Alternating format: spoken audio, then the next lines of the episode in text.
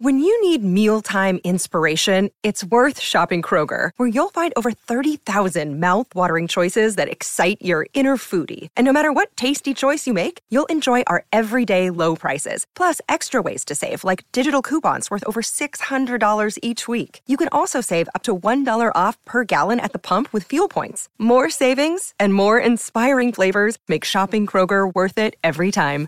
Kroger, fresh for everyone. Fuel restrictions apply. Jewelry isn't a gift you give just once. It's a way to remind your loved one of a beautiful moment every time they see it. Blue Nile can help you find the gift that says how you feel and says it beautifully with expert guidance and a wide assortment of jewelry of the highest quality at the best price. Go to BlueNile.com and experience the convenience of shopping Blue Nile, the original online jeweler since 1999. That's BlueNile.com to find the perfect jewelry gift for any occasion. BlueNile.com. Before this episode of the Final Word podcast, another quick update from our friends at Brick Lane Brewing. We are grateful for Brick Lane's support through the weekly episode Storytime. Did you hear Daniel Norcross's wild 904 triumph? Are you kidding me? Start with Storytime 59 and then follow it up with Storytime 60. Totally worth it. And also the daily episodes. Adam and Geoff have been super busy. You can find all of those, the daily episodes, wherever you listen to podcasts, and you can watch them on the Final Word Cricket Podcast YouTube channel. There are currently 23,000 subscribers. We'd love to get that to 25,000. So if you are not a subscriber to the Final Word Cricket Podcast YouTube channel, please stop by, check it out, and if you like it, subscribe. And then you'll never miss a video. In cricket, there are great partnerships. Podcasting is no different. It's the partnership between the show, Adam and Geoff, the sponsor, Brick Lane Brewing, and you, the listener. I'd use your name, but I don't know who you are. But thank you. In addition to subscribing to the YouTube channel, please check out Brick Lane Brewing on Instagram and Facebook. Say hello and tell them the final word sent you. You can order all your Brick Lane favorites at bricklanebrewing.com. It's a super easy way to get your hands on all of the various brews. Brick Lane Brewing, based and brewed in Melbourne, Australia. Great city, great beer. Thank you, Brick Lane Brewing, for being part of the final word, and as always, thank you for listening. That's enough from me. Now, Adam Collins, Geoff Lemon, and the final word. To it, write it out, and find it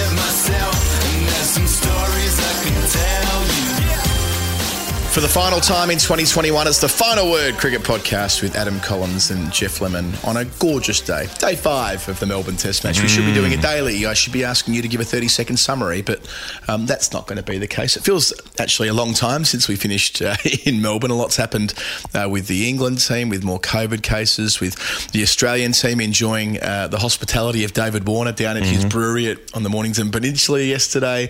All the conversations that have moved along to the, the Sydney Test match, be it both logistically and the teams that might turn out there. But uh, it's not going to uh, deny us the chance to reflect upon 2021 uh, the way we always do on this podcast. I uh, I could give you a thirty second summary. I uh, woke up late this morning. I had two slices From of the leftover pizza. strangest dream.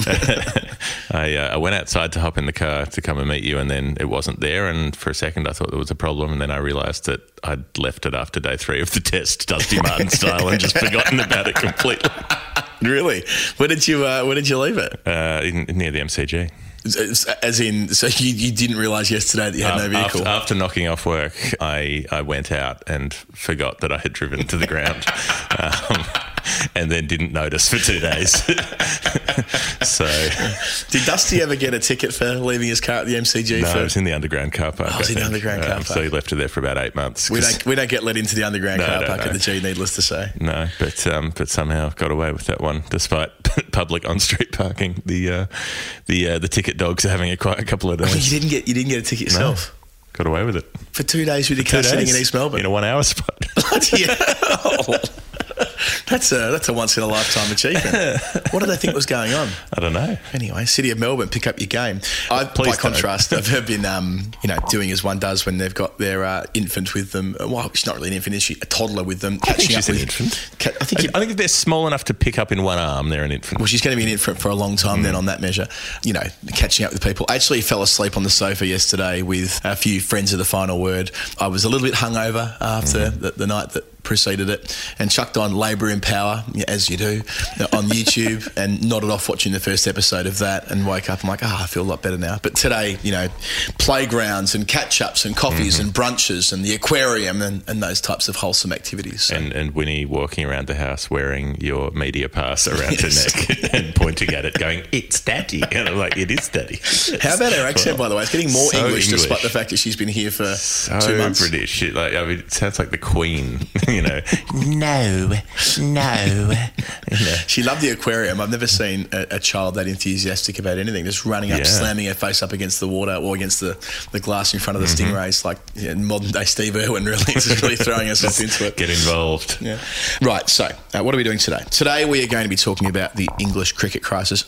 I didn't really want to do this No. because we did it two weeks ago, but it would be But that was totally. pre. It's now a slightly different Well, it'll be it'd be totally disingenuous not to do it. I suppose is, is the point here. Uh, we've spoken to Rory Dollard uh, from the artist formerly known as Press Association, now called PA Media.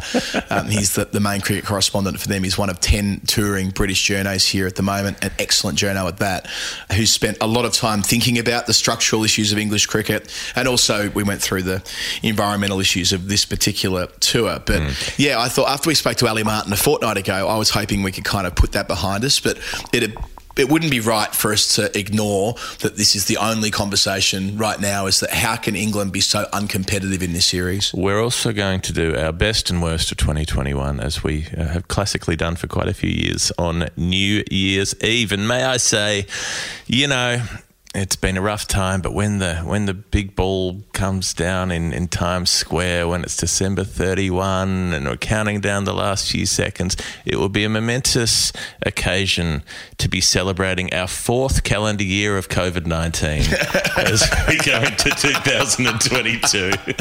We're going to be wearing masks till about 2029, the way things are going, I think. Anyway, we'll try and put as much of the COVID stuff behind us in the second segment of the show. Uh, can I say as well, uh, congratulations to Australia on, on winning the Ashes. I know we don't, you know, we, I think we don't barrack so much that sometimes we just ignore it when they do well, uh, or we don't we don't necessarily give them their due. But yeah, sure, England have been awful, but it is a very significant achievement for them. It's it's an Ashes win for the coach. Langer, it's a, an Ashes win first up for Cummins, coming into the job in very unpromising circumstances a couple of weeks before the first test. Everything they've done has worked. Every player they've picked has come off, uh, and they've they've just had a charmed run. Yeah, absolutely. Share the sentiment uh, with you there that, uh, if, well, when Tim Paine hit the fence, which was the day that I was leaving the UK, it was the same week as the Azeem Rafiq parliamentary hearing. And I kind of remember sort of doing some interviews that day and thinking that both teams, they're not in disarray. Australia have just won the T20 World Cup, but losing your captain that close to a test series, a high profile one at that, and England having to field any number of questions about structural racism in the game over there, hmm. this could be a real mess for both teams. But it has been for England, but Australia managed to put it behind them, and Pat Cummins is a, a major part of that. I mean, yeah, to think that we were sort of, to think that not we necessarily, but we more broadly, were, were questioning whether it would be appropriate for a fast bowler to do the job. He looks as home with the armband on as anyone I've seen doing it. And sure, he, he's only had a, I suppose, a couple of bad sessions in three Test matches. By bad sessions, I mean sessions where they haven't won. Yeah. I mean the fact that they've done this in 11 days and, and 80 minutes, when you consider modern over rates. Ten really, ten and two sessions if you want to be strict. Is it 10 and two Well, sessions? because they they won in Brisbane a bit after lunch. On Oh, the, right, yeah. Well, I was going to make a similar point. If you if you totted up all the overs or, Hmm. uh, that have been played, when you consider the number that have been, you know, uh, lost to think, bad he's, I over think he's bowled 56 overs or something, maybe 60 Right. in the whole yeah. series. Well, I just wonder whether we go back to 2003. We often talk about Australia winning the Ashes in 10 days on that occasion being the record.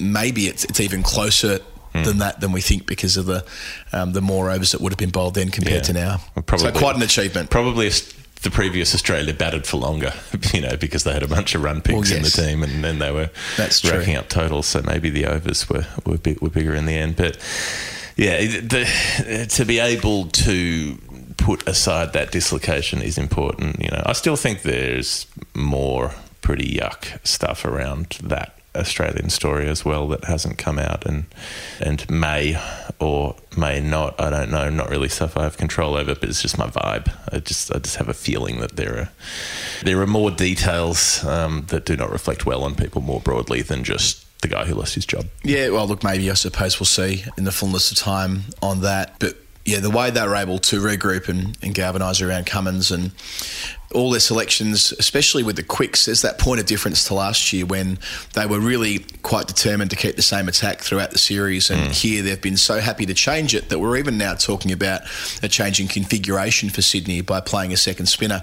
Dan Brettig's big on this and he's spot on. There is no perfect scenario to play a second spinner in Australia at the moment. There is no longer the Sydney pitch of old, or even the Adelaide pitch, you could argue, of old, where you might do it because it could be to your advantage in that particular test match. Just if you're going to just by the bulk of overs you've got to get through. yeah, if, you, if you're going to play a second spinner, you've just got to play a second spinner somewhere and do it for reasons of investment in what will be coming up in 2022 when Australia play nine test matches in Asia.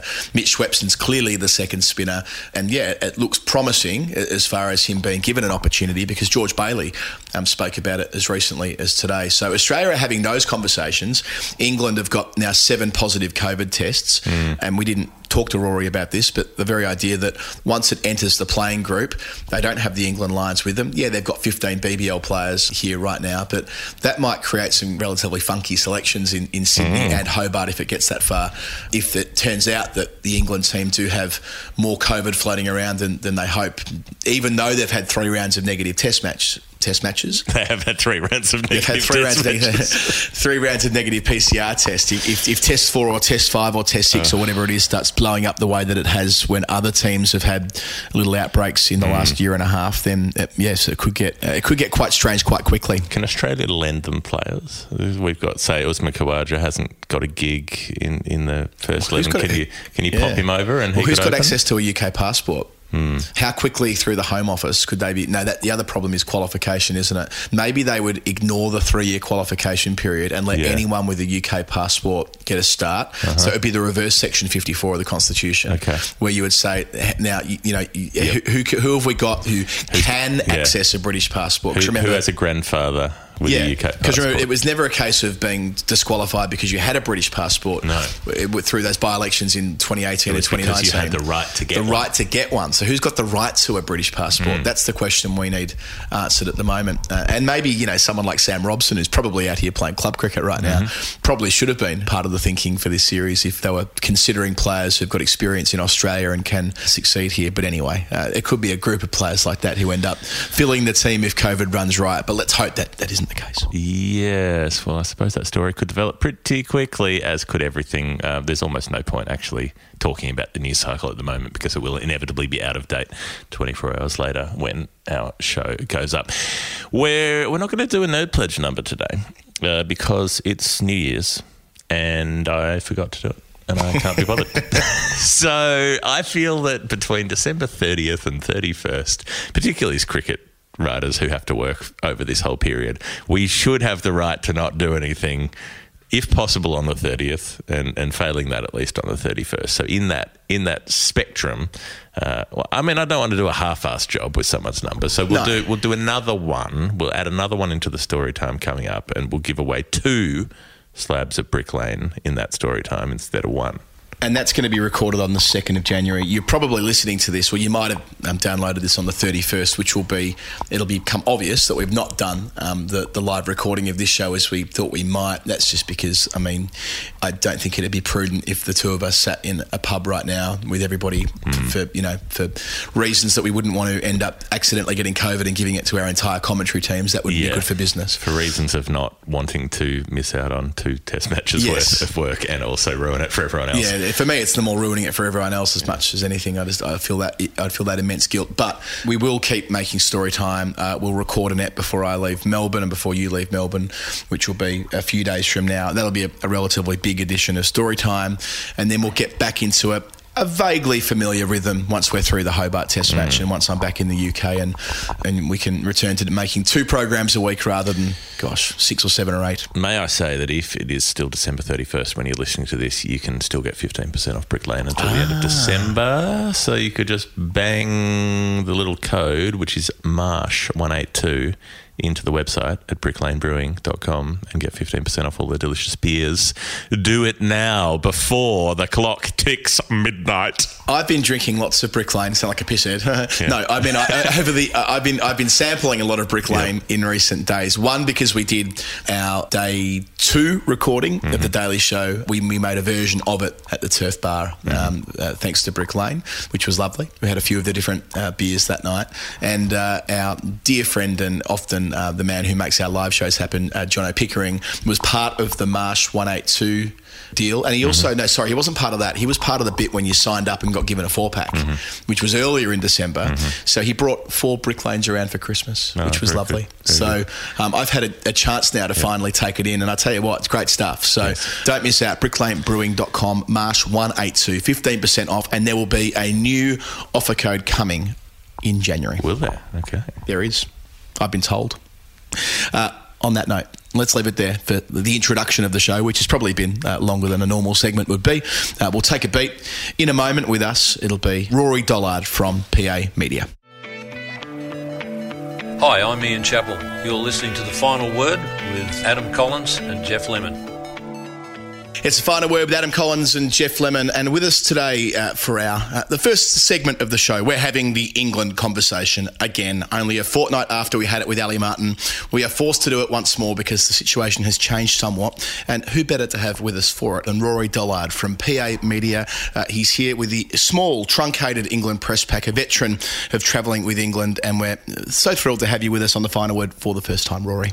Thank you, guys. I wish it was in happier circumstances, but that ship sailed uh, a long time ago, I'm afraid. Yeah, it, it certainly certainly Back feels. in the era when they used to actually have to sail the ship. I wish we were too. You know, I mean, this is a question I'm getting asked all the time at the moment. Is there uh, is there a sense of glee at seeing England do poorly, or is it pity? And for me, it's definitely the latter. It, it's lament that England have have uh, played so poorly. And what I thought would be useful today is for us to talk about the very valid and very reasonable points to the 2021-2022 tour that are making this a shit show uh, in isolation, and then Literally. second, uh, literally, yes. And then the second half of it, the structural issues, which mean that England are battling in this part of the world routinely. To start with the first bit, and Geoff and I touched on this in, in the Daily Show the other day, but uh, can you just try and explain just how brutal a year this has been for England cricket as far as the, the bubbles that have been required, the COVID situation, the constant travelling, the switching between formats, the, the glut of injuries, which meant that them actually being able to perform at their peak on this particular tour that was so limited to begin with? Sure. So, I mean, if you trace it back to the start of the year, we have a long, arduous subcontinental winter in hard bubbles. You have players going down, Moeen Ali and Chris Woakes, in the middle of a tour getting shoveled off into different hotel rooms, isolated from the team, in the middle of Sri Lanka.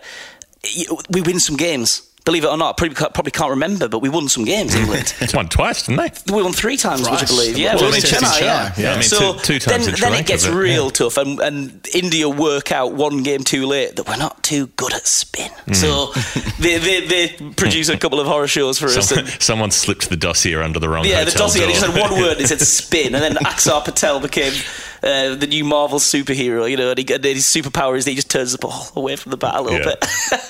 and then we have this summer where we find out that England are going to be resting players against New Zealand, mind, who are the world test champions now.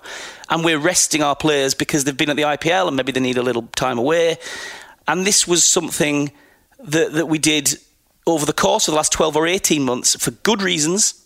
The England Cricket Board, the ECB, and Wales Cricket Board made some holistic, nice governance decisions to look after their individuals, but it sent the team into a bit of a circus. There was a conveyor belt of players in and out, and some guys were going to be on the tour, off the tour, in the side, out the side.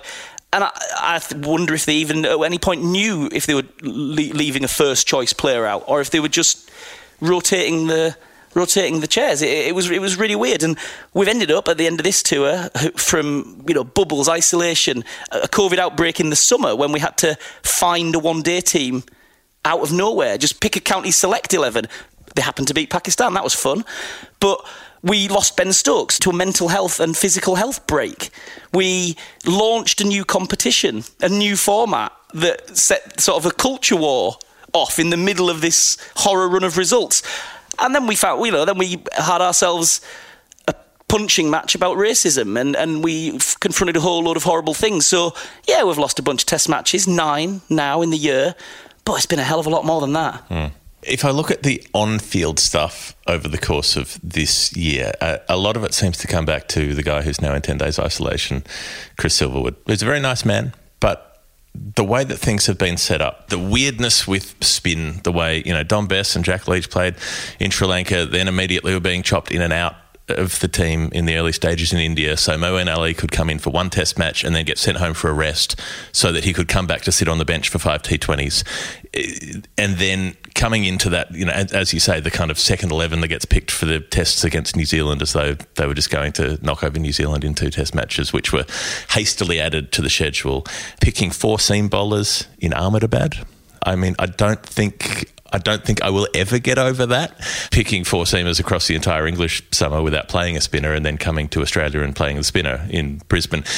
And in the middle of all this, Chris Silverwood is handed the job as the sole England selector. They sack Ed Smith pretty much out of nowhere, who'd done some pretty good work, I thought, over the previous few years. He'd, he'd, he'd had some, you know, maybe maybe some failures, but a few successes as well, uh, and was very quickly sort of, as best I could tell, because some players were pissed off that they weren't getting picked when they thought they should be picked. Some of the the, the more senior players, you can uh, interpret that.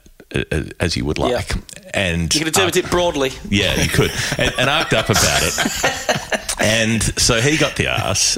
And they give the entire responsibility to Silverwood, who has since then picked some of the worst 11s. Now, if he'd picked different teams, it doesn't necessarily mean England would have won those test matches. You know, they, they probably would have lost anyway, but they would have had at least some opportunity of maybe doing better than they have. It seems bizarre that so much has been put into his hands, and about six months later, apparently he's now going to get sacked because it's all his fault.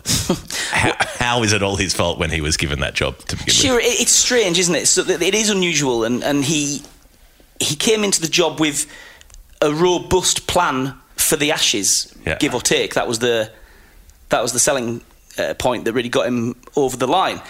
Uh, it hasn't really panned out that way, has it? But th- this idea, it was a surprise. You know, these things often get trailed quite heavily, and, and we, we nudge towards a changing of the guard. The the idea that he was going to be a supremo, that's what we used to call it when um, when Ray Illingworth got the job. He was the all powerful Supremo. supremo. Well, now he was renowned. Ray Illingworth obviously just, just passed away, so you know respect to him. But he was renowned as a, a forthright, big opinion leader. Might not like it, might ruffle a few feathers, might do a few things wrong along the way. But he was, you know, he had a plan, whether it was always the right one. I don't think anyone thinks that was Chris Silverwood. They they concentrated a huge amount of power in the hands of a guy who hasn't. It, it, it- the decisions he's made have been, you could say, they've been bold in one way. Because picking four seamers in Ahmedabad is certainly brave. Uh, picking Jack Leach at the Gabba, having left him out for an entire summer, could be a brave decision. Hmm. But they don't. But that's like saying hopping out of a plane without putting the parachute on. Yeah, it's, it's, it's an adrenaline rush, right? But Yeah.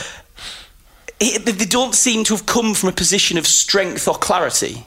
They, they seem to have come from the, the need to to get an 11 on the park and, Yeah. and ideally not the same one that just got beat. And then there's, I suppose, that runs straight into the, the third environmental factor, which is that uh, England didn't have any meaningful preparation here before the, the first Test match. Uh, and, you know, I, I've been banging on about this for months now, really, but they should never have um, gone to Queensland for two weeks quarantine after New South Wales and Victoria and, and ACT subsequently got rid of quarantine. They should have been permitted to have come into one of those three states or territories and played as much cricket as they could in the build up to the first Test. Instead, 14 days. I mean, I know they did train periodically through that stretch of time, but effectively locked up. Then a game that was rained out, a game that was half rained out, into the Gabba, and then botching the selection as they did so spectacularly. And I, you know, again, we can relitigate the toss argument and the way they picked that 11, but fundamentally, the idea that they have rocked up for that first test on an absolute hiding to nothing when it comes to their immediate preparation for the series, which was avoidable. So this is interesting. So when Silverwood got the job and he, he did a, uh, an opening press conference at Lords, one of the things he said was, "I want to bring back meaningful." Warm-ups. I don't want to have these 13, 14 players. Yeah. Two, two of you will bat this week, and then you can go and field, and you know, like that became a bit of a, a bit of a, shit show really with England on tour. We played horror teams in the West Indies, and Totally. we, were, we were lending the St. Kitts we were 18 and that lending the St. Kitts Yeah. Out of form batsmen, so Jimmy Anderson could ball them out, and they could have even worse confidence. This is this has all happened. It's real life. Um, but he said we were going to bring back first class fixtures and and it's going to be Yep. a proper test and we're going to be battle hard. And he said all these great words. Now, because of COVID, we haven't had a, a proper match since uh, in warm up. We went to Sri Lanka and it was a knockabout, and then then we uh, hit upon the genius idea of in, intra squad matches, which was a case of make do and mend, I suppose. They mm-hmm. were using what they had. And they quite fancied that as a model. The first time they did it, they thought we've got something here because they felt potentially they've come on tour to Australia in the past and they've been served up a pretty ropey Prime Minister's 11 to play. Mm-hmm. And they maybe felt, or they go to India and India play four seamers against them, which mm-hmm. has also happened. Yep. So they, felt pl- maybe they could the- they could manage the two day match in, in Alice Springs. You Yeah. may remember that one in 2013. E- Exactly. So they, they thought actually it, it wasn't a decision they made; it was one they were backed into. But they thought we might be able to get stronger cricket by bringing our own opposition. Hmm. Now. They never got on the park. Basically, they just were rolling. They were doing throwdowns against each other. Frankly, after in the in the break between rain, so they rocked up for that match in no fit shape. No fit shape to play. So there's there's the the short term. I just wanted to deal with that first. Yeah. I didn't want to kind of jump straight into the structural stuff because it'd be disingenuous to say that that hasn't contributed to the England team being thrashed in 11, ses- 11 days and, and you know a session, not even uh, at Melbourne. It's, it's sort of more than that, I think. But there is this extra layer here now. It's 06, 07, 13, 14, 17, 18 now. 10, 11 is absolutely the aberration. And why do we end up in that place where England come here and it looks like it's, they're, they're never a chance of winning? Now, remembering, of course, that that wouldn't be, it wouldn't be the first time that a country has had a hoodoo of sorts going somewhere else. India with Australia, for example, Australia taking um, from 1969 until 2004 to win there, but it wasn't uncompetitive. and, and the other way around until a couple of And the years ago, India exactly. couldn't win in Australia. But, but it wasn't uncompetitive, and it feels like we've reached a point where this England team is, is that, regrettably. Now, structurally, uh, I don't think if you're listening in Australia, you might um, might have some sense of this, but not completely. I think it'd be great for you to elaborate on this idea that cricket not being a mainstream sport anymore, visibility issues that, that are multifaceted, and participation rates struggling as a consequence. Yeah, so I mean, the thing that I notice, I'd say I've been, well, I did my first England tour 11 years ago, Bangladesh. I don't think I've been to a country, and I think I've been to most of them, I'm going to, I haven't done Pakistan, but hopefully. I haven't been to a country that values cricket less than England, culturally, societally, on the side of a bus kind of thing. You know, like I walk around this town, cricketers are are on the posters. They're they're in the shops. They're the the papers. They're, they proper have a big presence. They feel like stars over here, right? Pat Cummins is a big star. Absolutely. You go to India, can't move for it. You know, they're selling Coca Cola and Pepsi, and they're, they're the face of these brands. You go to Sri Lanka, same. There's, you know, they have their players. They they they might go pretty hard at them, but that's because they are the top of the tree. They are out there for shooting at. I mean, England players can go out on the street and, and just get on with their day because what they are is they are pretty well paid participants of a increasingly niche interest. Don't get me wrong, there'll be people, well, presumably the people who listen to this, bloody love cricket. And the people of us, those of us who love it, they love it hard, and it's in the blood, and you can't get out of it. And not only do we know who Joe Root is, we know who Billy Root is, and we know, and we know who his dad is, and we know, and we know who he got out playing for Sheffield Collegiate. You know, right? So there is, there's love, there's love for cricket, but it's not widespread. It's concentrated into certain areas, hmm. and it doesn't touch the demographic of our country in any way that it should. So, I, I mean, is this? Do you see this as something that has been a progression? Has has cricket always been this niche? We look at it historically, and it does seem to have had a broader appeal in in England, but maybe that's just our perspective as people who already like the game. Was, was it always this irrelevant? Has it changed? Well, it, we, What we- has you know, without without sort of rehearsing the old tropes, when it's on free to air TV, hmm. you're in a different ballpark. So 2005 Ashes was the last one. Was the, was the last one that was was on easily accessible free a platform, and it was fantastic. You know, it was a really fantastic series. We all know that. But my mum would come home from work and ask, "How did Flintoff go today?" Yeah.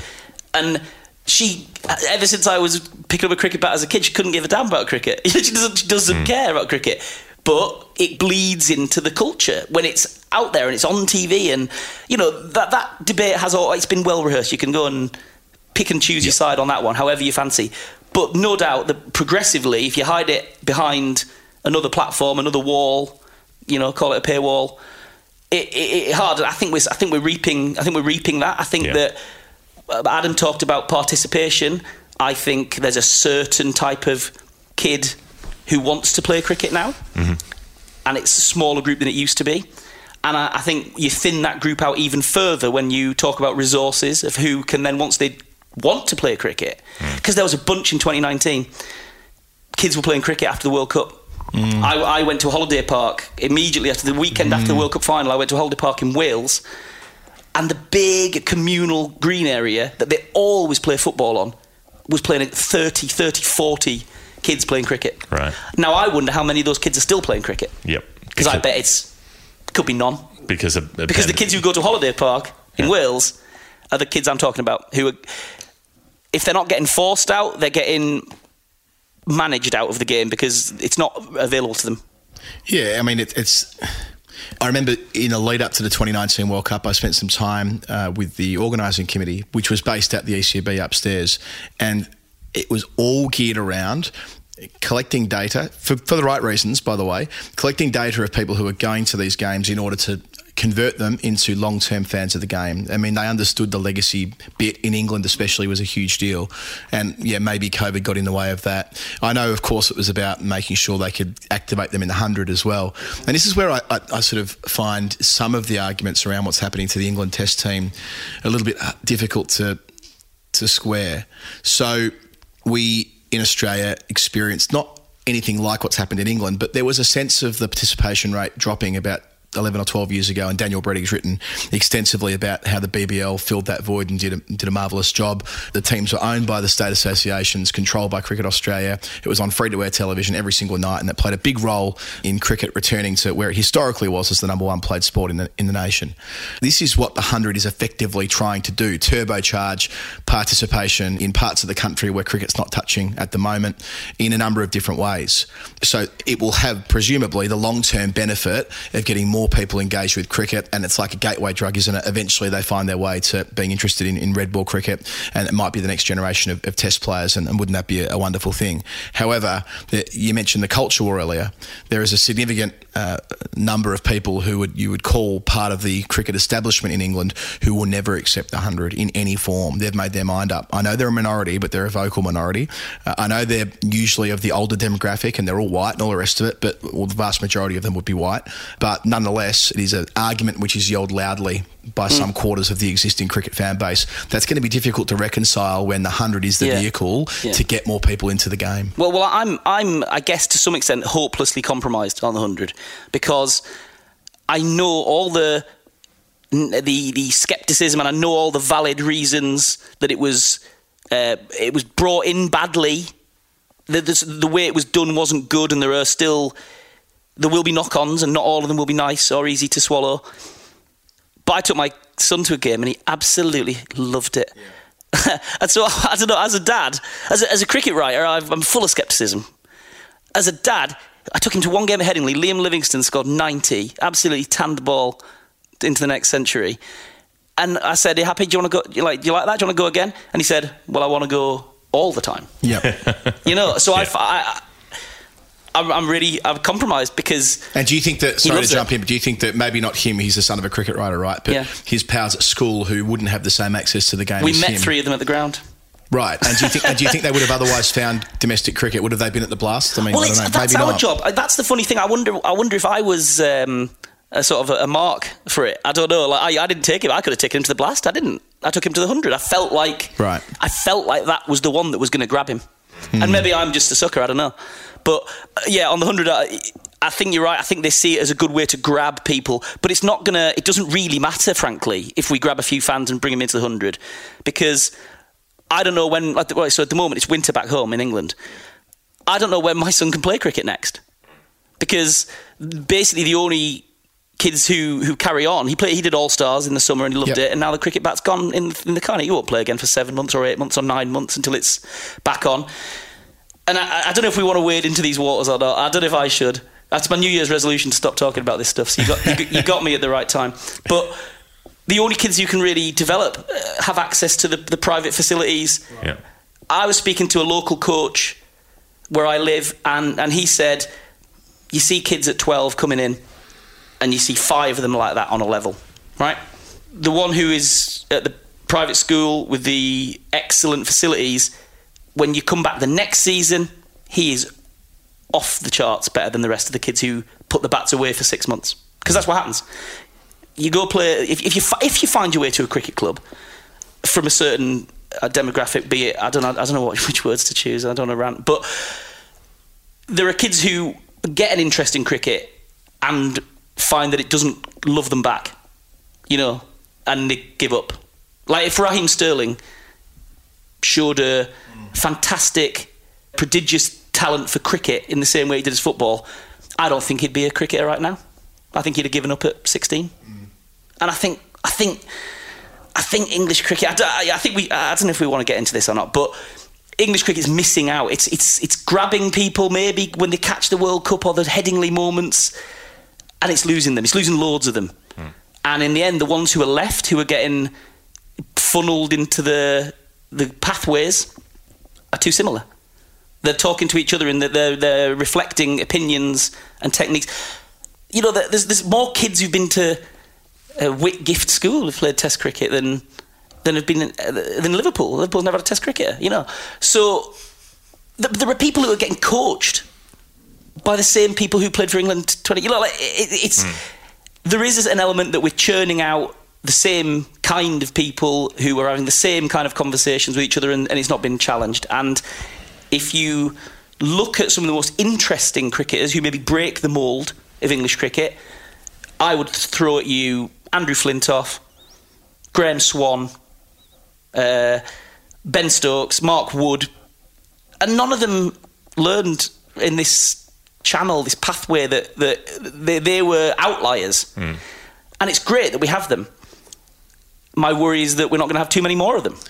So, with the preponderance of English Test cricketers who come from private school backgrounds, that's basically what we're talking about. What? You've cracked my code. Yeah. what? What is it? Is it is it the fact that they have like? Of course, they have access to great facilities. They have, you know, we know some of the kinds of nauseating displays of wealth and, and luxury hmm. that private schools in Australia have. Here are our 16 new Af- AstroTurf hockey fields and our wellness centre and our two Olympic pools and all the rest of it, while state schools can barely buy stationery. But is it the fact that they have access to cricket pitches and cricket fields and nets and so on? Is it that they're able to do indoor training through the winter and, and keep playing in that way, whereas across most of the country, the whole sport gets mothballed for eight months, as you're talking about? I think so. Yeah, I think I think that's all all absolutely true. I think there's a little bit of it's a bit of an insiders club cricket. It's not, you know, we're all deep into it, and all the people listening to this are deep into it, or they wouldn't be here. I'm assuming it's not for your winning personalities, um, but but it can be a hard place to crack cricket with all the terminology and the kit. You can't turn up at a cricket club without having like 30 pieces of kit. You know, like. Yeah. Or, or if, if you don't have it, you don't know if you're allowed to turn up or not. It's I'm not sure. So yeah, it is facilities. Basically, is the easy thing, and we could go back to all the cricket hmm. pitches being sold off in the 70s and 80s, which is still happening. By the way, we have got some left, and they're still selling them off. Like since 2010, when Tory David Cameron came in, you know, like they've been sold off at the ones that are left at a terrible rate. They're still doing it. They're still doing it. Hmm. And I, I look at things like I look at things like and, and ESPN Cricinfo that we all use for our daily jobs. Fantastic resource, lovely uh, website, which we couldn't I couldn't do my job without actually. But if you click on a player's profile, if you go click on Ollie Pope's profile today to find out what he average is, it tells you which hand he bats, tells you his age, tells you how many caps he's got, and tells you what school he went to. Why? Anyone know why? It's usually so that some commentator can drop it in like a handy fact on air. But it's strange, isn't it? It That- is. that- that's a. You, you want to know whether a guy balls off spin or leg spin. Yeah. You want to know if he's a left-hander or a right-hander. You Who want to his know. history teacher was. Yeah, exactly. and I find that baffling. Uh, and I think it's just it's a tiny little breadcrumb Right. that about the, the road that we travel. A- And I suppose, look, it, it's it's it's too blunt an instrument to say we need to have more kids. Like to say that there were there were there were more uh, international players who represented England who came from government schools a generation or two ago. Often the um, 81 Headingley Test team, isn't it? That- That's the one they often will say. I haven't got the number in my head. I think it's nine or ten of the 11 were from government schools compared to the team that was fielded at Melbourne this week. I don't know. There might have been two government school kids, and, and even that might be a stretch. I'm not entirely sure. There was a second beyond Mark Wood and maybe Jack Leach, I think possibly. But nevertheless, the point here is that there is a, an extra part to this that has been discussed extensively in England this year, and it's the diversity issue in England cricket, and it's the infrequency. It's the fact that cricket at a professional level doesn't reflect what cricket looks like at a club level. That there are, I think I'm right in saying, is it a, a quarter or a third of recreational cricketers in the UK are from South Asian backgrounds, a which third. should a third is it, which should mean that it should translate in some way through to the professional ranks, and it simply doesn't. Then you look at the Afro-Caribbean uh, issue, which Ebony Rainford Brent has articulated wonderfully with us on the final word in the past. And again, this is where I sort of see whether it's the hundred or something else. Like there are people who have not been touched by cricket, and we need to get them back, but also those who are already in the game, uh, uh, those who come from families who come from South Asia, who could help considerably uh, lift England's fortunes at a, at a national level, but aren't being tapped into sufficiently well enough to get them properly into the pathway. There's a disconnect there too. There, there is. It's English cricket. Be I mean, I, I've had a great time, and I'm tremendous. I'm here sitting here in Melbourne with you guys on an Ashes tour, so I'm doing f- fine. and I've got no cross to bear. Although I, you know, like to pick a little one up just every once in a while, just to uh, see how it feels. Just But- an earring, maybe.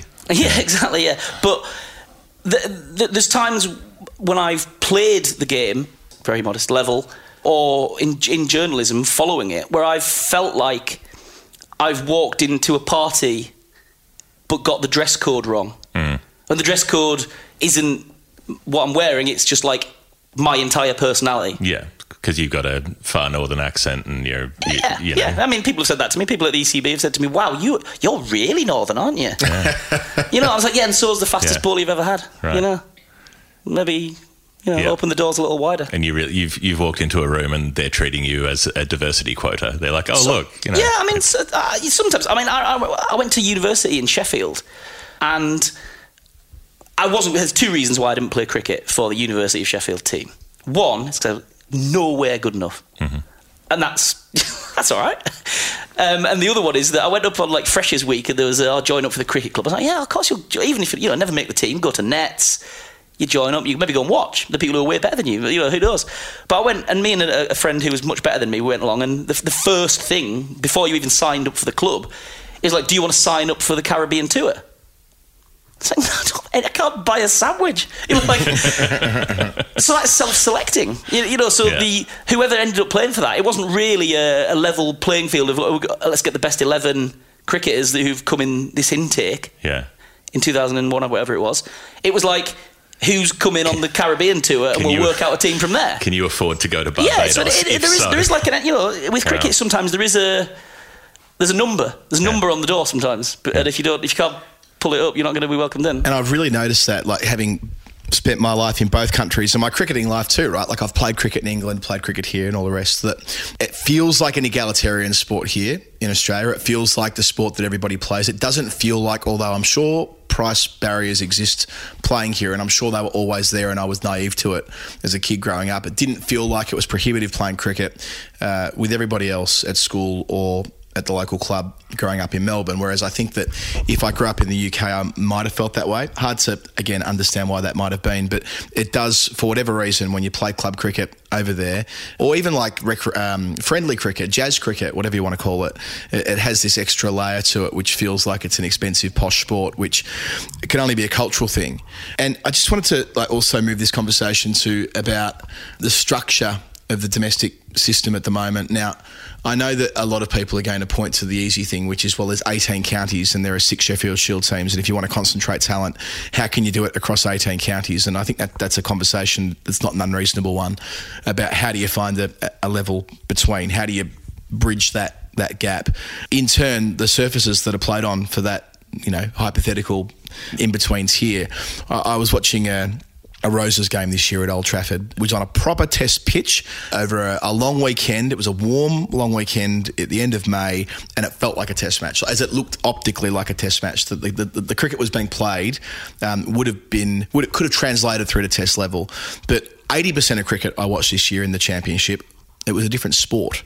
It was a different I mean, eh, the gap between that and Test cricket was as big as the gap between the 100 and Test cricket, purely down to the surfaces that were being played on, and, and, I suppose the, the price signals with selection and the types of players that you want in your team to make sure that your county can win the championship or do as well as they possibly can. I mean, these are the sorts of issues that have been debated at great length in the past when England have done poorly in Australia. Do you genuinely believe this will be this will be the crisis that, that brings upon some sort of change, or, or do you think that we're kidding ourselves on that front?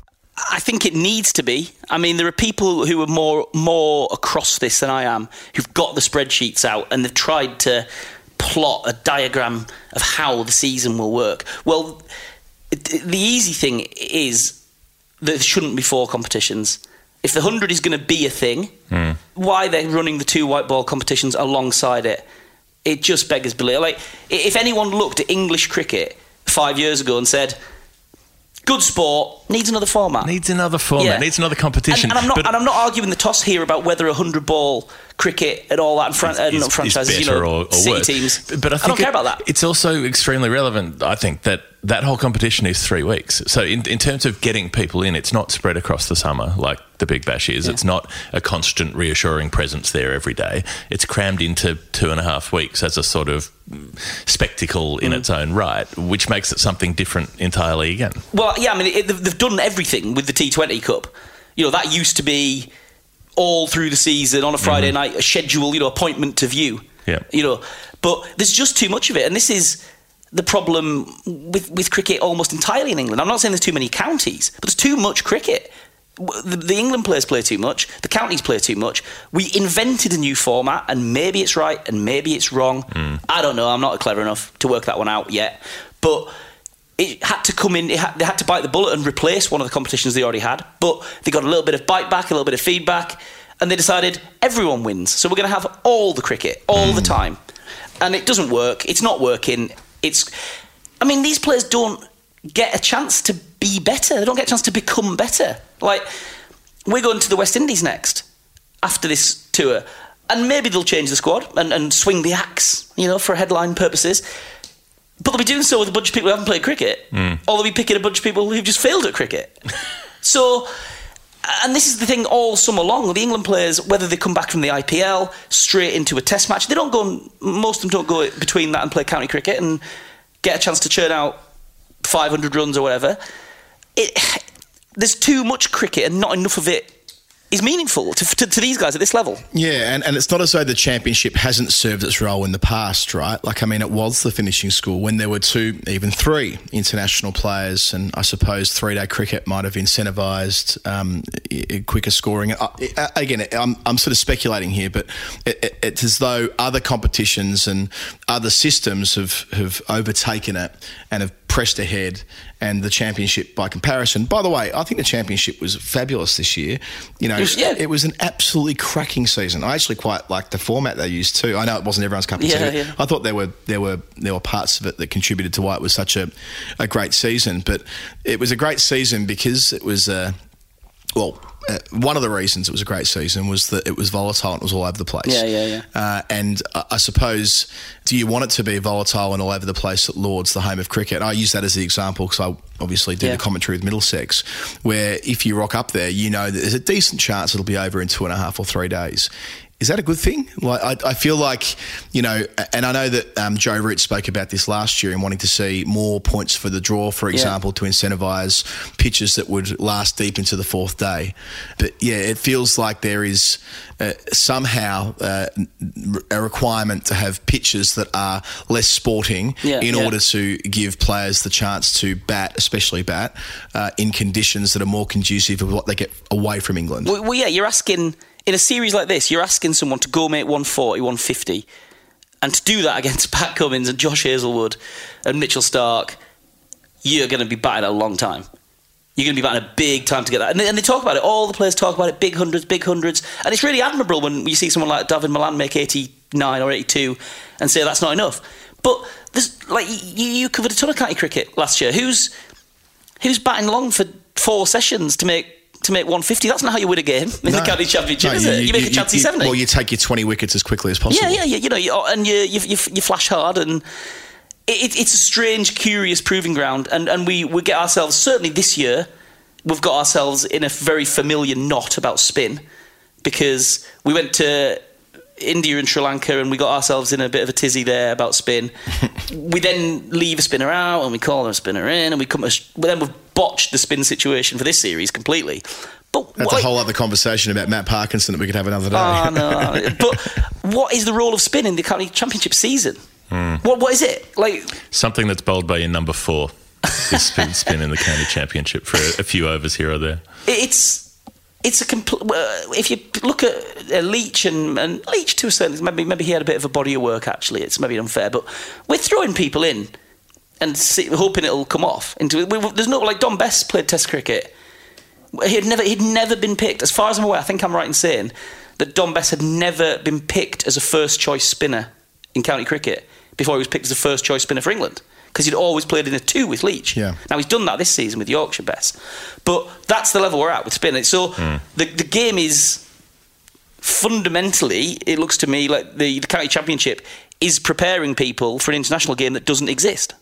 Yeah, it's not as though you can say. I mean, I, I see some who argue that well, if there was just more county cricket in the middle of the summer, if there was just if it wasn't, you know, the the, the cliche, and I think I used it the other day, pushed to the margins of the Yeah. season, then everything would be okay. Well, you know, yeah, I'm sure if you play more championship cricket in July and August, you get a chance to play in the in the in the heart of the summer. It, it could help with conditions, but that's not everything.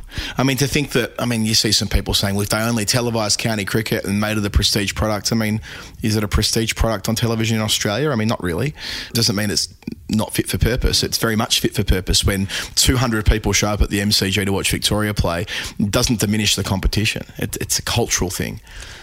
Yeah, it's. I suppose it all. Maybe is it money?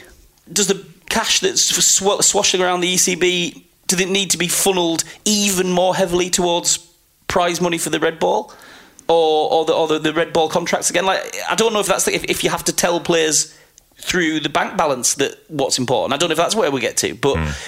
Yeah, you need to you need to move the cricket around a little bit and get it better, get the get the, sh- the shape of the season a bit better. But Ah, I don't know, it feels like there's lost so much more than that. It feels like it's money. It feels like it's culture. It feels like it's.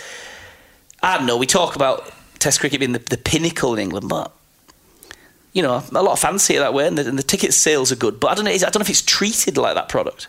Coming back to the uh, 18 counties, you, you can't really pull enough money together to throw at 18 Yeah. teams. You know, it's it's it's not something that's going to work. It, it needs it needs to be. I think uh, I thought there was interesting things in the conference system as well, same same as you, Adam. But I, I think your best route is to be best versus best. I think that has to be.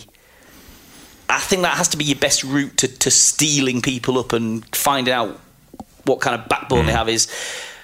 And, and and it would be great to see England players more often because when England players go and play county cricket, it raises everyone up around them. When Stuart Broad Yeah. goes to Notts, he improves everyone that he's bowling against, and he improves everyone that he's bowling with, yeah. and it lifts the whole thing up. And that's what Australia has. You guys get the, you know, the guys play more. Totally. Yeah, And we don't have that. And and good players play together. You know, anyone who makes runs in the county champs, they're usually surviving one good bowler and then the rest of them, uh, as opposed This is the to thing. three So I mean, four. I, there's just no way England play too much cricket. I'm sick to death of it. And, and, and, the, and, the, and the humour of this, by the way, sorry to jump in there, is that uh, you could, I can imagine one recommendation out of the inevitable review that Yeah. will be done into this series will be concentrating talent in a fifth competition, which will be like a, uh, be it be it north south or no- north south east west or whatever you want to call it, some uh, you know some bridging device. I know the Lions serve that role, Yeah. but, but I mean the Lions play one tour a year. Well, right? the North versus South was almost that, wasn't it? North that was, that was almost got there, but they get what for, for two first class Yeah. games in, in you know in Yeah, yeah. Dubai in March. We, we did just, by the way, I don't know if it, it slipped under the radar uh, this, but we did invent a new format already, just in Melbourne. It's gonna we're gonna trial it again in Sydney, again in Hobart. It's three day Test cricket. uh, back to the 1930s. we've, uh, yeah, you know that's that's now that, that's it. Hard limit on three days. Um, Rory, we're about to do our best and worst of 2021. Uh, what what were your best and worst moments in cricket Well- in the last year? I, feel like there should be a, like a, an honourable mention to Joe Root and his batting because it's as good as I've seen. He and, and actually framed against the entire conversation we've just had about the shit show structure, the way that this the the deck is stacked really against people doing what he's just done, and he's sitting there up against Viv Richards and Mohammed Yusuf's year from heaven, and he's he's batting like a dream. He's got better as an as a long term England captain. In this schedule, which is phenomenal, it's and it's crazy that he's got he's wearing the sins of the world on his shoulders, Yeah. and he's getting better. It's fantastic, so that's great. But uh, truth be told, the best and the worst thing that happened in cricket this year was the Azeem Rafiq racism story because in terms of it being the best thing that's happened, we've you know finally cricket has grasped a nettle that's been left to grow wild, frankly, for too long, and it's been hard to watch, and it's been hard to see cricket on the ten o'clock news because it isn't usually. That's another mm. problem. Mm. But it's oh, we got media interest. We got we got cut through. Cricket would kill for cut through, right? and we got it this year as a sport, but we got it for the worst reason, and it was a lot of hard truths have come up. Maybe not everything yet. I don't know, but that was terrible. So that's the worst thing that happened is that we we confronted it and saw what had come to pass over a few- years. The best thing was it can never happen again. It can't, and it's got to get better. Well, let's hope that what comes of that horrible series of revelations is that cricket does get better in England across the board and it contributes to us having to have fewer of these conversations about what's wrong with England into the future and England can be more competitive uh, when they can come to Australia. Uh, Rory, it's great to have you with us across this tour and wonderful to have you having this conversation with us today as well. Cheers, thanks, guys. Hi, I'm Isa Guha, and you're listening to The Final Word with Adam Collins and Geoff Lemon. Final word, Adam Collins, Geoff Lemon. Thanks again to Rory, who uh, I love touring with Rory, uh, whether it is with the England team or the Australian team or wherever we end up uh, around the world together because he's great company, fabulous journalist, and yeah, a deep thinker on the game as well. So uh, hopefully, as we said at the end of the interview, we, we can avoid talking about these matters in the future. But I suspect there's going to be some some pretty tough conversations had back at ECB Towers over the next six months or so. They're not going to be able to brush over this one. A, a win against New Zealand, unlikely as it is, in the next home summer or when South Africa arrive later in the summer, won't be enough for people to forget about what's happened uh, here. Nor will it be if they win in the Windies. This is, you know, Australia shouldn't be the focus of everything in English cricket, but you can't just go, oh, well, okay, we've won at home again, all's This, well. this English team should not win in the West Indies. Oh, No, I wouldn't expect they would. I wouldn't expect they would. If Rory Burns has got the highest average of any England debutant since 2014 and he gets them at 31, uh, then yeah, I don't expect they will uh, win against New Zealand or against the West Indies or against South Africa for that matter. But I suppose, um, yeah, the point here really is is that uh, if you're going to use this as a benchmark from you know cycle to cycle, this is the worst of the lot. So, 2021, it's coming to a close, depending when you listen to this. The things that were the best, the things that were the worst. We're going to go through a few of our favourites and non favourites. Uh, a couple of nominations for me to begin. Okay. Worst, I don't know if you've come to grips with the novel coronavirus COVID nineteen, but I feel that it's it's put quite a dampener on things once again. Uh, basically, all of the tours that got cancelled, all the things that got postponed, the IPL that got called off halfway through, just the endless angst and agony and frustration of uh, trying to make things happen or not happen uh, within that context, and and and the way that it's reinforced the big three structure has made a comeback that India, Australia, and England will make sure to play one another, but Yeah. basically don't really care about playing anyone else. And then in the midst of all that, the best thing, one of the best things for me was New Zealand win an ICC final. They win the World Test Championship. Yep. They they put a little bit of the hurt of 2019 behind them, and they stick a big middle finger up to the big players because they made the final and they won it. Yep, they uh, they got there because of that quirk in the system where Australia got done due to overrates, overrates. which uh, which added to how wonderful it was. Not that Australia missed out. Frankly, I would have made a lot more money had Australia made the final. Don't get me wrong, but from a crude freelancer perspective, but New Zealand getting through any old how, requiring a stroke of good fortune after being on the wrong end of a, a, piece of bad fortune, I suppose, in, in 2019 in the 50 over World Cup final. Uh, good on them. I know they lost the T20, they decided to Australia to end the year, but they'll remember 2021 for winning that World Test Championship. And Ross Taylor has announced his international retirement today as of the end of this home summer. I think he's got two tests against Bangladesh and a series of white ball games against Australia and the Netherlands, I think it was. And he'll be putting the cue in the rack after that. And, and how fitting it was that it was Taylor and Williamson out there when they struck the winning runs of that splendid six day test match down at Southampton that became a four day match, but the virtues of that of that bonus day were there for all to see after a couple were rained out when they got it done in the final session of day six. The uh, the best on field thing, maybe it was Brisbane, maybe it was it was India's last day in Brisbane uh, at the start of this Yeah. year when, and I think there's a broader great story about India's test team specifically this year in that you know, this was when they really took the final step to becoming the team that could play anywhere. They won asterisk in England, even though there'll be another test played a year later.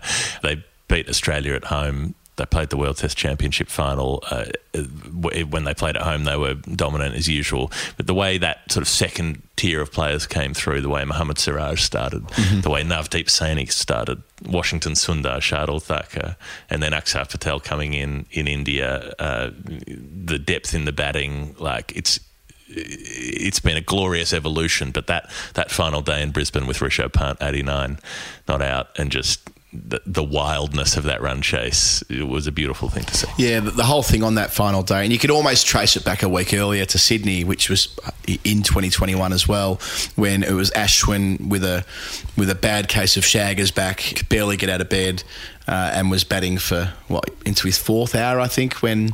Uh, when they finally shook hands, Hanuma Vihari with a torn hamstring. It summed up how resilient that, that Indian team needed to be after being bowled out for 36 in the first Test match and losing Virat Kohli, who went back home, under Rahane, who's had a dreadful year, really. Made the 100 at Melbourne this time last year, but in 2021 he's averaged 20 something, um, low 20s, I think, actually. But yeah, that, that was emblematic of that side being blessed with so much depth. And, you know, we've had a long conversation about how England have stuffed up their participation potential in the last generation or two. It's the very opposite for India. As Harsha Bhogle often will explain, they've, they've looked in every corner of the land to develop talent for the IPL. And what they're getting, the, the, the uptick of that, is that they're developing an invincible test team. Hmm. So, again, it, I suppose when England reflect on their dreadful year in Test cricket, they can probably look at India as much as they can Australia as a way to come out the other end of it as a better team. But yeah, that day at Brisbane, the, the privilege that we had of being there, not many people went from Melbourne. You and I kind of made the, the, the call that we would play a bit of COVID bingo. It paid off. We didn't get stuck in Queensland, but um, yeah, being on commentary that day and then that podcast we did afterwards and all the various bits and pieces we did after India won the series 2 1, uh, that, that will, I'll never forget that day at Brisbane. It was just an absolute classic. Worst of the year, not much worse than the situation in Afghanistan, the Taliban takeover, and obviously that's a vastly broader event with broader repercussions than what's happening in cricket. But it, from this little bit of our world, the effect that it's had on on the Afghanistan men's team, at least, was what the biggest good news story in cricket for a long time. You know, for the last ten years or so, they've been a, a, a wonderful, heartening, like you know, a literal fairy tale. But now it it sort of skews more into the territory of Greek myth, where you know the, the, the Greek heroes have their great achievements, but they always end up badly. They always end up, you know, in exile or um, wandering, lost and alone, or you know, terrible things happen to their families or whatever it is. The story doesn't end happily, and it feels like now this is the Afghanistan cricket team story. There's the the wonderful rise, and now there's this. You know, things are going to get a lot worse before any chance of getting better. Yeah, and I suppose there were some green shoots that this particular Afghanistan team, men's team, I'm talking about here, you know, when they were at the World Cup in eh, towards the end of the year in the UAE, that somehow they would defy everything going on around them inside their country, and they'd find a way through this. But yeah, with with more distance from that story, it does feel pretty grim. And of course, we haven't even talked about the, the prospect of the Afghanistan women's team ever being able to represent their country, noting that that wasn't the case under the previous regime, but the difference there being that they were investing money. It was happening. There was a roadmap of sorts. Now that's just on the back burner. It, won't happen. So No. it's all dreadfully sad. And even considering how special it would have been to have had Afghanistan coming to Australia to play a test match. I mean, you know, it, it's impossible to quantify, I suppose, that what, what that would have done for uh, a generation of young kids in Afghanistan watching their team turn up and play against Australia in Australia. It would have done wonders for uh, wonders for renewing that group of players in the same way that Ireland have had that experience of having these moments on the big stage, not one of them, but multiple moments on the big stage, and that's done wonders for them in recruiting the next generation. And you know, you, you have to ask yourself, will this be one and out for Afghanistan? Will in 20 years will they have anything like the renewal that the other countries have had on the way up? I, I, I tend to doubt it. And, and as far as we can tell, the ICC is still kind of doing nothing about making a decision. They're still promoting the uh, 2020 World Cup for next year. As I mean, Afghanistan is supposed to be in it. They're still on Yeah. all the promo material. There's no, there, there hasn't, as far as I can see, been discussion about you know the uh, the the ethical decision of whether you let a country run by the Taliban have a team. You know, something that we've talked about at greater length. So there's there's all of that. Um, obviously, more than we can get into uh, at this point. Some other things that have been pretty disappointing: uh, killing off the One Day Super League, uh, the the Women's World Cup qualifier that got cancelled, meaning that Thailand team don't have a chance to play in, in the Women's Super League uh, over the next few years, despite having started so well in that qualifier. You, you know, there are there are, there are some some ICC things that are pretty unimpressive this year.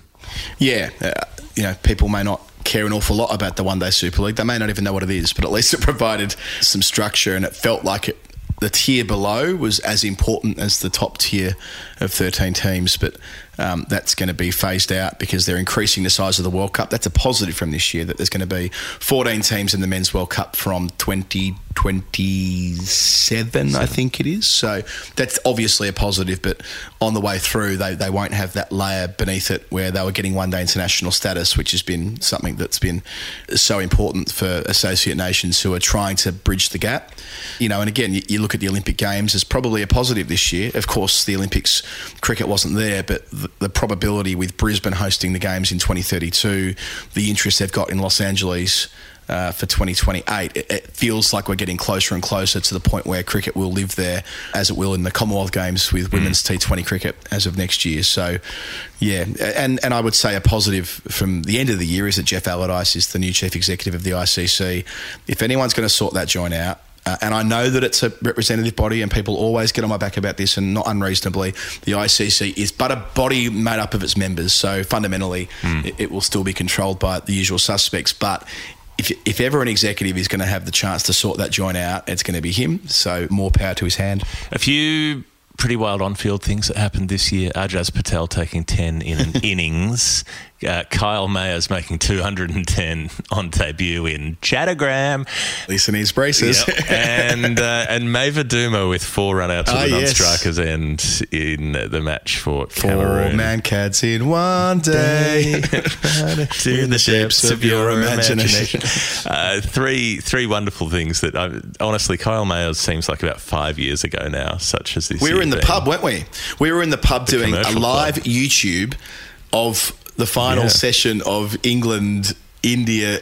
Probably the Yeah. first test of that been series, I reckon, uh, where England actually It won. was early February. Yeah, amazing. But um, we were tracking Kyle Mayers at the same time, and and and yes, doing something that I mean, well, really, that'll, that'll go down as one of the one of the great all time moments on Test Taboo. Yeah, happy days there. I, I skipped over one before, by the way, when we were talking about India. For me, in terms of stuff I saw, those two wins in London were incredible when they beat England.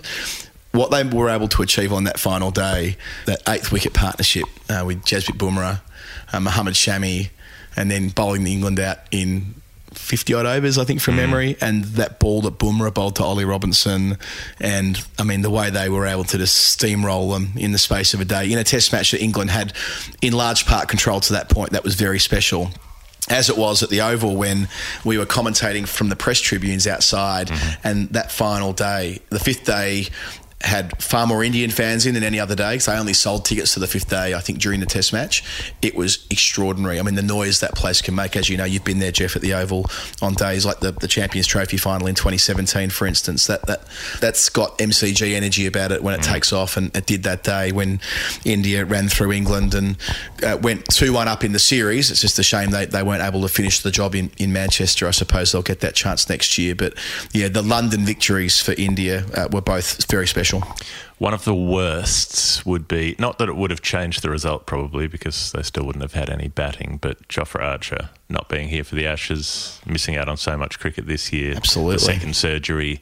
I mean, when we watched him at Lords in 2019, I remember you saying, you know, this here is a player who could be a, a, an epoch defining player for the Yep. next 10 years of Test cricket, and he's barely been able to play any since then. Yeah, I mean, it's it's slightly devastating. I mean, he played those test matches in India after coming back from injury. That was the, I think that was the injury where he cut himself, wasn't it, in the bath with his fish foot or tank. something, fish tank, whatever it Broke was. a fish tank. Yeah, then then got back, second elbow surgery, missed the entire season really at home. I mean, yeah, does he get back at all? Well, he'll get back. He's young. He's a young enough man to get back. Will he ever get back to bowling 96 mile an hour? Will he ever get back to being able to do what he did in 2019? There's a massive question mark over that now, and there'll be longer a longer exploration of the Jofra Archer story uh, and how he was used in his brief time in the England team uh, over time, I suppose. But it doesn't look great at this particular juncture, and that is very sad because yes. At his best, at the start of his international career, he was as good as I've ever seen. Good stories. Test cricket happening in Pakistan and more Yes. Test cricket happening in, in women's cricket. So you know, India and England playing tests, India and Australia playing tests in the women's game. As- So just starting to branch it out from from only the Ashes to only the big three. Yeah, and the Pakistan story is a is a great one, and hopefully one that we can be part of in a couple of months, because it felt like it was going to be yeah a few Test series, which started a couple of years ago, but there was a lot more of them in 2021, and and we thought for a time there when when England and New Zealand pulled out in quick succession, and that was bad part of this year, of course, that. We thought Australia were Buckley's chance of going, and hmm. and they're, and they're going, and England are going twice in 2022. So, yeah, sure, to an extent, watch this space. The COVID situation over there, as I understand, isn't too crash hot. There might be pause there given um, what's happening at the moment with Omicron. But nonetheless, um, watching those test matches from Pakistan, a lot of them are on YouTube over here, weren't they? Because no one wanted the rights because um, Pakistan aren't as a, a lucrative a buy as it is when, when it's India. And yeah, it was a, a true joy uh, seeing a lot there. And as for women's test cricket, yeah, how good is it that we've had two women's tests so far in 2021? There'll be one in early 2022, Geoff, that you'll be at at Manuka during the women's Ashes. But I genuinely believe that conversation's moved on. I mean, we've been banging away, as have a lot of people, for a long time about women needing a, a an opportunity to play more red ball cricket. I, I reckon um, three in quick succession, other countries seeing that, wanting to be part of that.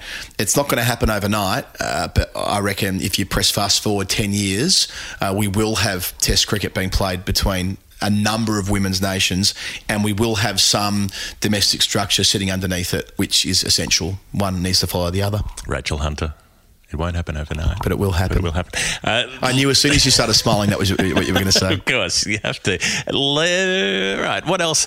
My my last worst thing was that that dipshit in England who kept running onto the ground Oh. um, dressed in an India shirt, which you know seemed faintly amusing the first time, but by the time you've done it three games in a row, getting increasingly more dickheaded at each attempt, and also like just put your pads on properly, mate. Like, like just learn how to bowl if you're going to come in and pretend to bowl. Don't be so shit at cricket and try to be a person who's being out there at cricket. And then it turns out that he's some wanker YouTuber who's just trying to do controversial stuff to get attention. And then he gets like fucking, uh, you know, a, a shoulder rub from every dickhead social media intern who wants to put him up with crying, laughing emojis and being like, he's at it again. I don't encourage him. Yeah, there, you there- I reckon there have been more pitch invasions this year than like at any time that I've been doing this for a job, and I reckon he was part of that, so he can fuck off. And anyone else who thinks that it's a good idea to try and have their two minutes of fame by running on can fuck off as well. Other negative stuff uh, I've got here: the there are certain times you run it. Hundredth goal, you run on. no dramas. I watched. I watched. I watched Buddy's hundredth goal with Winnie today from 2008. I, I, I watched that with her this morning, and she enjoyed it a lot. But I mean, that, that, that that's a bit that's a bit different. Um, England at Edgbaston against New Zealand, I've got that as a negative, but also kind of a positive because I tell you what, that Nasser video afterwards was.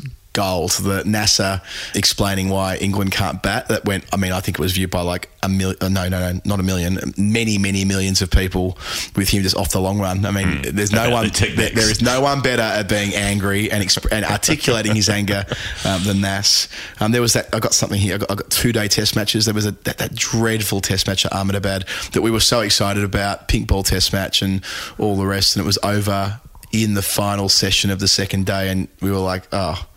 This is not good. This is not how it's meant to be. I suppose we've just got at, at the back of a, a two and a bit day test match, and we've got a similar emotion at the moment. Other positives I've got here on the way through the final day of the county season, or the final couple of days. Yep. The game that finished in the final over up at Liverpool was a belter, which set up the perfect final day in a way because Edgbaston was chock a block with uh, Warwickshire needing to uh, make quick runs to Clare and bowl out Somerset, and they did all of those things perfectly, uh, and they won the championship as a result. So that was super exciting. Capped a brilliant domestic season in England, uh, and from the domestic game in England, getting a chance for the first time at Test level was Sophia Dunkley, who who I've been following very closely since she was a 16 year old playing at Middlesex, and seeing her not only play white ball cricket for England, but that 70 odd on debut against England at Bristol, uh, and being the, the second black woman to represent England after Ebony.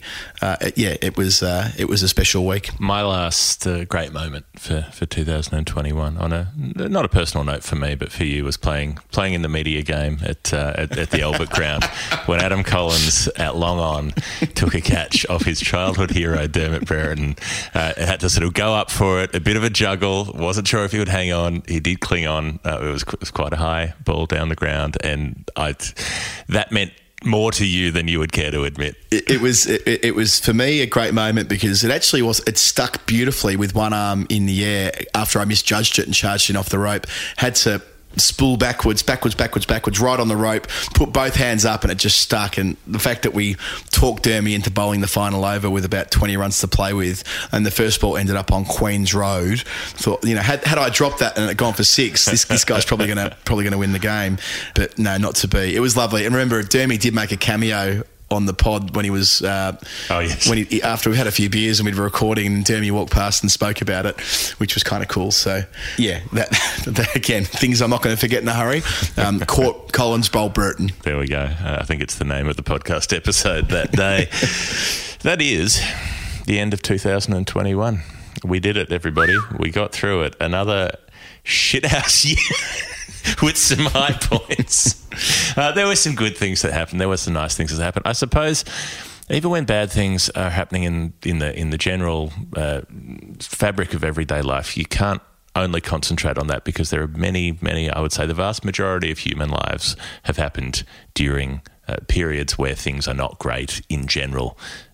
But all that you can do is enjoy the things that are great in the specific. That is that is the human experience is finding the reasons that it's worth living even when there are other bits that make it seem less so. Yeah, that, that's it, isn't it? And this was summed up on Christmas Eve, actually. I was in a pub with my dad in Birregurra and Rach, and a fella called Henry came up just out of nowhere. He recognised me and wanted to talk about the cricket. But what he really wanted to talk about was what you know what this this podcast and, and other podcasts that we've made, but specifically this had done for him uh, during COVID, uh, sitting on a wood splitter, as he said, and I suppose that solitude of, of COVID and how challenging it was for so many people, and the intimacy that a podcast brings. And I understand that as a podcast listener, consumer for other shows, I feel quite connected to the rhythms of the, those shows, and I know that people feel that way about the final word too, and that's special.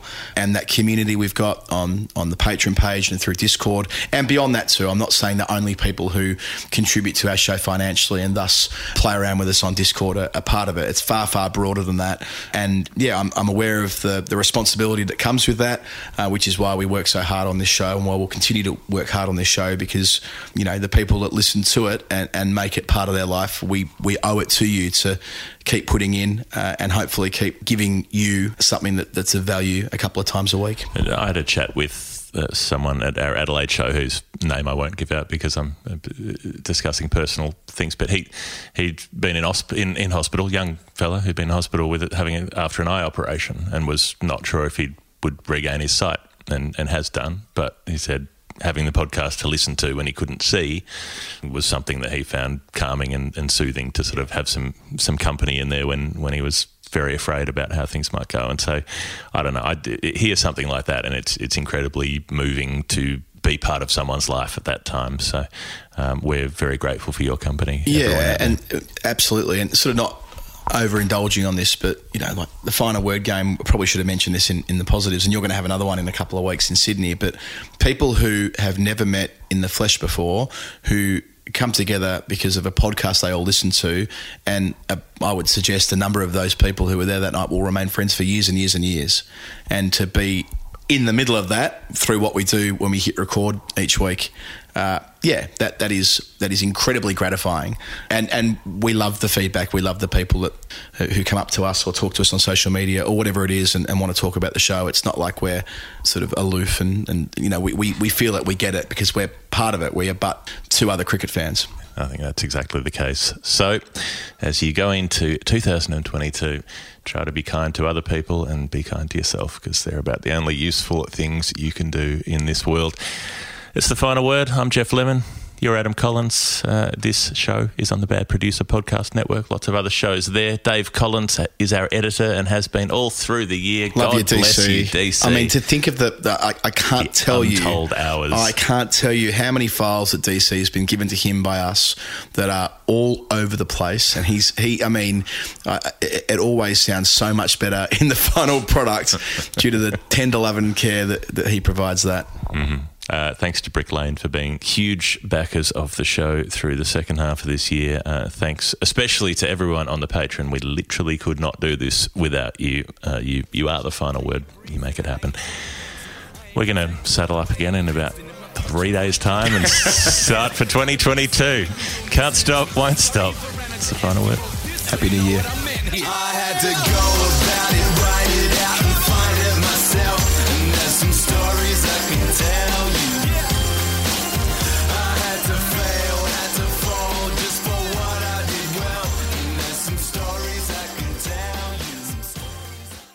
Thanks for listening to the Final Word Cricket Podcast. All of Adam and Geoff's previous episodes are available at finalwordcricket.com, including Storytime 20.